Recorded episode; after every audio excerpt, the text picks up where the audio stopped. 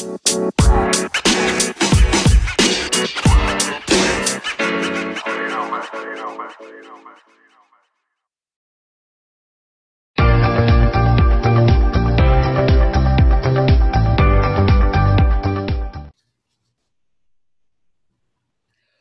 everybody. This is Michelle Hayward, and today with us we have Arquella Hargrove, and she is the founder of Epic Collaborative Advisors. She is coming on to to really tell us uh, more about leading inclusively during a crisis and beyond. Thank you so much for joining Arquella. Thank you, Michelle. I'm happy to be here. I'm excited. One of my favorite topics that I'm talking about. So definitely. I know. I know. I, I, love it when people are excited about what they do mm-hmm. and the mm-hmm. people they help because we can all see that when, when you're excited about what you do on a regular basis. So, can you tell us a bit um, about how did you end up in in HR? So my uh, undergrad is in human resources management, and I tell folks I kind of grew up in HR. I started when I was 12, so I've been doing it for a very long time. And I probably have heard and seen everything people can do in HR. And so from there, being in it for 25 plus years, working in different corporate type environments, now over the last 16 plus years have been doing consulting work. And so partnering with organizations to provide HR services and training, uh, di- diversity and inclusion strategy work, and it's just kind of evolved from there. What is your favorite memory from being in HR in all this time? Hmm, probably have many. um, but for me, one of my, my favorites, I've been doing work for the last 14, 15 years for an organization that is a um, settlement facility and probably, gosh, probably when I first started there 14, 15 years ago, the claims administrator or the CEO was so embracing and they got HR. And I was able to have that seat at the table as well as to bring forth initiatives and ideas, and they were embraced. And so for me, that was my favorite time of being in HR uh, on the side of being a leader and coming up with the ideas and things that was going to make us an employer of choice and didn't have any pushback it was embraced and so that's been a favorite time for me is having that seat at the table and really you know hey hr makes sense hr is needed yeah exactly and and i explain that to some people um, a lot of employees have a negative view of hr others have a more positive view of mm-hmm. HR, and that's just from the experiences, of course, they've had. They've had for employers when it comes to HR. What have you seen that they are doing really great at? Mm-hmm. Yeah, definitely. There's some employers out there, businesses that really get it and they embrace and create that culture where employees are able to thrive and they have great benefits and um, they are they listen to their employees. They make sure the employees um, have what they need in order to succeed. Um, but I think it's more. It starts at the top. It starts with leadership. And so when you have leaders who uh, understand the importance that the employees are valued and um, here's what they need to do in order to be successful and have a competitive advantage then those are those businesses that um, are really just high on the level and you see them listed in fortune 100 uh, best companies to work for. You see them on the diversity practices you know list as being one of the best employers around diversity. You see them on the working in the working mother magazine as the best place for working mothers to work because of what they're providing for their employees to again as i said to thrive and to be a difference within their communities Great, great to hear. So we now know where to go to find yes. the best employers, right, for us. Mm-hmm. So now you we know what they're doing right, and you talked about it starts from the top. It starts with leadership. So let's yeah. talk about leadership. What does what does you know the best the leadership in these organizations that are really doing well in creating a culture of belonging look like? Yeah, that's that's a great question. One of the things when I talk about, and that's around that inclusive leadership, and so that's another topic that now I'm doing more around because we are looking for leaders to be more inclusive. Now, when we say inclusive leadership, it is a partnership between individual, employee, leader, and the organization.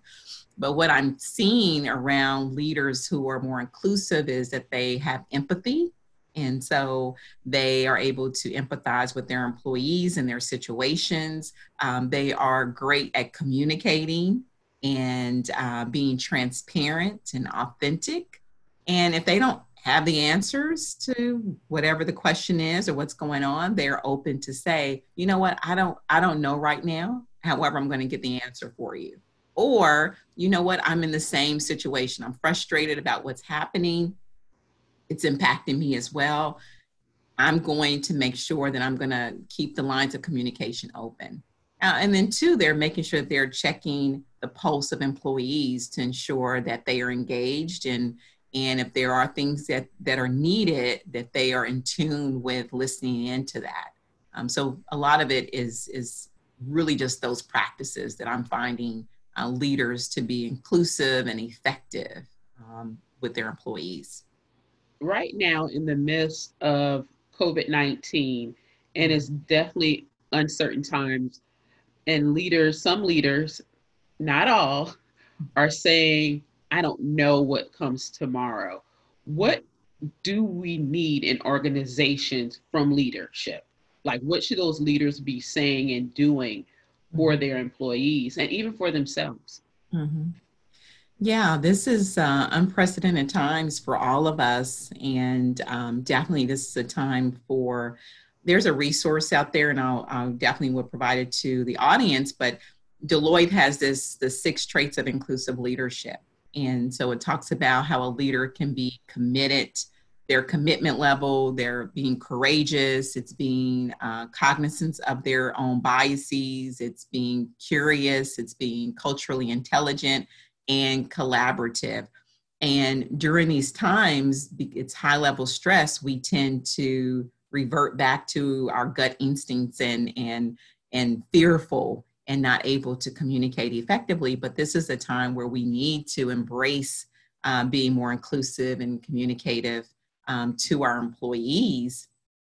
And so, a couple things to think about is that as humans, we we need that sense of belonging, that psychological safety, and uh, understand that there's meaning behind what we're doing. We have the support and so at this time, I just ask leaders not to remain committed to building that inclusive culture um, that you may have already. It's also being able to communicate often now um, so people just know what's going on. I have some clients who communicate daily via email. Um, they also do weekly Zoom sessions or some type of session where they're bringing all the employees together just to do check-ins with them. And then they're saying you know what? I i don't know what's going to happen tomorrow. We're taking this day by day. So they are being authentic and i'll keep you posted but what is it that you need? What can we do for you? And so that's what people need just to know that their their leader is there to support them. I've i love when you said um, being authentic Mm-hmm. And we are seeing some leaders do that, and some have been doing it um, mm-hmm. for a while. I've been following um, now the outgoing CEO of T-Mobile, John mm-hmm. Legere, and he, mm-hmm. I'm a Periscoper, so I've been on Periscope for many years. I remember when he would live stream, and he literally like, it's a snowstorm here in New York, and my daughter needed this, so here I am walking in two feet of snow to take her something to her mm-hmm. and we're like dude, you're crazy. Yeah. we stayed on engaging with him while he's walking in the snow to his daughter's apartment. Mm-hmm. And and and having that dialogue and be able to talk to him and people say, Hey, I have an issue with my T-Mobile. And him say, Hey, go here or call or you know, and we'll get that resolved for you. Yeah. And it, it really made not only necessarily for good live streaming, but it made it part of a community. You felt mm-hmm. as though you were being heard. Yes, yes. Who are you seeing, or which leaders and organizations are you seeing doing well right now in doing this during COVID 19? Yeah. also I wanted to say, Michelle, is too, is that leaders are human. and so it's it's okay. Let your employees know, you know, like I, I don't know, I don't have all the answers. And I love Dr. Brene Brown. She talks about vulnerability and vulnerability is just it's showing that we're courageous. And so you know definitely to think of it in that terms um, but yeah I, I definitely i was on a, a, webinar listening to the head of ford uh, motor company and talking about um, leadership during this time um, you you have um, many other heads of organizations who you see in the news media um, or putting on different webinars to share some of their experiences. Um, but yeah, just kind of taking their lead on what does that look like? What does that feel like? What do you say? And it's okay if you don't have all the answers. It's just let people know that you're just right there with them. I think that's important. I, I, I love it. Yeah, definitely just let them know. Um, and communication, like you mm-hmm. said, they the people want to hear what's going on, even if it's I don't know what's going on. Exactly. Exactly. I don't have an answer. Yeah. And we're virtual, so now if you have remote staff it's now even more critical that we're staying in constant contact because we we still need that connection. And so just finding ways to connect uh, with people uh, is going to be key. So whether it's an email whether it's a, a, zoom session i have another group that they send out text messages um, but just staying connected with people more often is, is really critical during these times. So let's say, let's look forward. Let let's not look forward, but let's say we're looking at leaders being inclusive. So often, too, oftentimes when we talk about inclusion, um, it's because the small numbers are often left out like mm-hmm. oh well the majority of the employees mm-hmm. but you're forgetting the needs of of the other employees who are not a majority. How are how are leaders to address that in being inclusive? Because i know you're saying communicate but and we're communicating back. How do they know then what to do or what should they be doing even though they're communicating? Like how should they be listening to their employees? Yeah so um, definitely i i hear a, a um, i've heard this saying is we listen with the third ear. And so it is um, you know definitely as as asking the questions listening you know intently in regards to what people are saying or probably not saying right? And so we're just if we can if, if we're having the conversation we're listening for the emotion or we're having a zoom session we're really kind of monitoring body language, but it goes down to is having a conversation with people and just asking the question is, how are you doing? What is it that you you need um, that we can possibly do for you as an organization, or I can do for you as a leader, and just really asking those questions. People appreciate and want that time where the leader just is there and, and present with them. And so it's just for me, I tell leaders just to ask and listen and from there you'll you'll get a lot from your people. And then from there you you take action as as you can. Yes i absolutely do. The action part the communication and the action part truly truly helps us mm-hmm. figure out whether or not we're being included. So yes. let's look at leadership six months after covid-19 mm. and we're migrating from remote back into the office. Mm-hmm. How should leaders be preparing now for for that culture in their organizations? Mm-hmm. So a couple things I, I'm going to refer to, and I'm just based on the, the document that I will send back is uh, one, we want to now and even after the recommendation is to remain committed to building that inclusive culture right? And so that may, you know, provide any support resources um, around what the organization is doing now and then after. I've been seeing a number of organizations on their websites say that we are still committed to being a diverse and, and inclusive environment. and having those resources posted. Also, it is leveraging um, any type of um, virtual town halls. It, it's doing the same when we're when we're beyond this period. It's kind of bringing folks together. It's having a, a welcome back. It's it's having conversations about how we go forward in the new normal.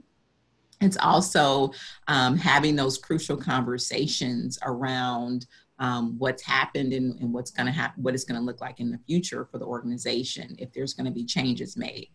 Also, another thing is not only it's committed to building an inclusive environment or sustaining it, it's having the courage to not only hold yourselves as leaders accountable, but holding others accountable um, during this time. And so that's a time to be transparent. It's to speak up about anything that was not appropriate um, because there are some people, unfortunately, who are being targeted um, as a result of their ethnicity or their race or their national origin.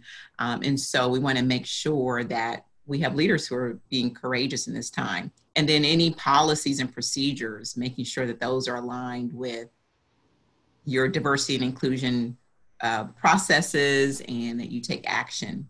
Another area is um, being curious and learning throughout the process, this crisis process. So, what is it that we can learn? and then how do we you know move forward to apply what we've learned within our new organization going forward. Because this is a time that all organizations and individuals it's a reset. And so we're resetting at this time. Okay what does that look like? And so really taking an opportunity to to learn and then how do we balance that with the organization? And then the last one is reimagining how the organization will look like collaboratively. And so empowering, you know, the leaders, the employees, and the culture of the organization overall is how do we collaborate collaborate better uh, now that we've gone through this this crisis. And so there's some work to be done now that's going to help organizations pivot once we're past um, this crisis. And those are some of the things to start thinking about. Well, I, I have one, a couple more questions for you. We're in the middle of a crisis. What is a common myth about how to function as a leader during a crisis that is again jumping up that that leaders and management teams really need to be like, you know what, this isn't the route you really want to go. Yeah, sometimes in crisis we um, again, we're making decisions out of fear or um, just not having full knowledge of something. And, and what I see happens with leaders at times is that they will make decisions and they're just not very good decisions because they're making them out of fear uh, or just not knowing um, the have all the details for the situation and so for me is for leaders to step back and really take inventory of you know what what is the situation that's before you thinking about your people and how it's going to impact the people. And then from there what does it look like going forward?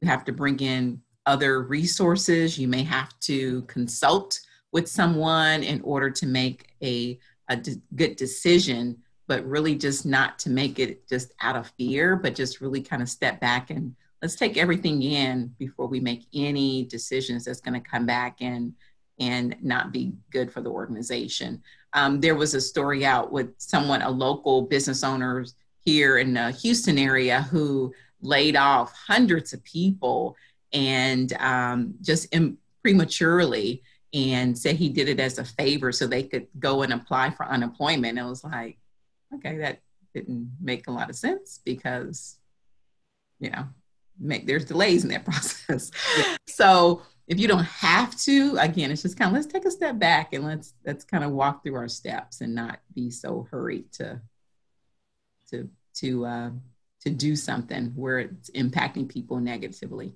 Yeah, don't be reactive. Let's yes, exactly. plan. Mm-hmm. Ask ask some questions and then come up with a plan. Yeah, absolutely, absolutely. Yes, you have to do it today let's just let's kind of let let's see what's let's see how it's going to play out, right? We mo- we may have to make some decisions, and we may have to furlough, we may have to cut pay, but let's let's look at all of our options first. Exactly, like what, how can we save money? What can we do? There's a a restaurant I want to say in New York, and the owner of the restaurant like, okay, people can't come in to eat, but we can deliver food. So mm-hmm. he switched his wait staff to delivery staff. Yeah, absolutely. And so, how do you solve those problems? Um, mm-hmm. Is there a different way to still be able to provide a service or a mm-hmm. product? Um, mm-hmm. Even manufacturing facilities saying we're going to switch over, build ventilators, make mm-hmm. face masks, face mm-hmm. shields, are all oper- options and opportunity. And we definitely, everybody's looking for toilet tissue. yes.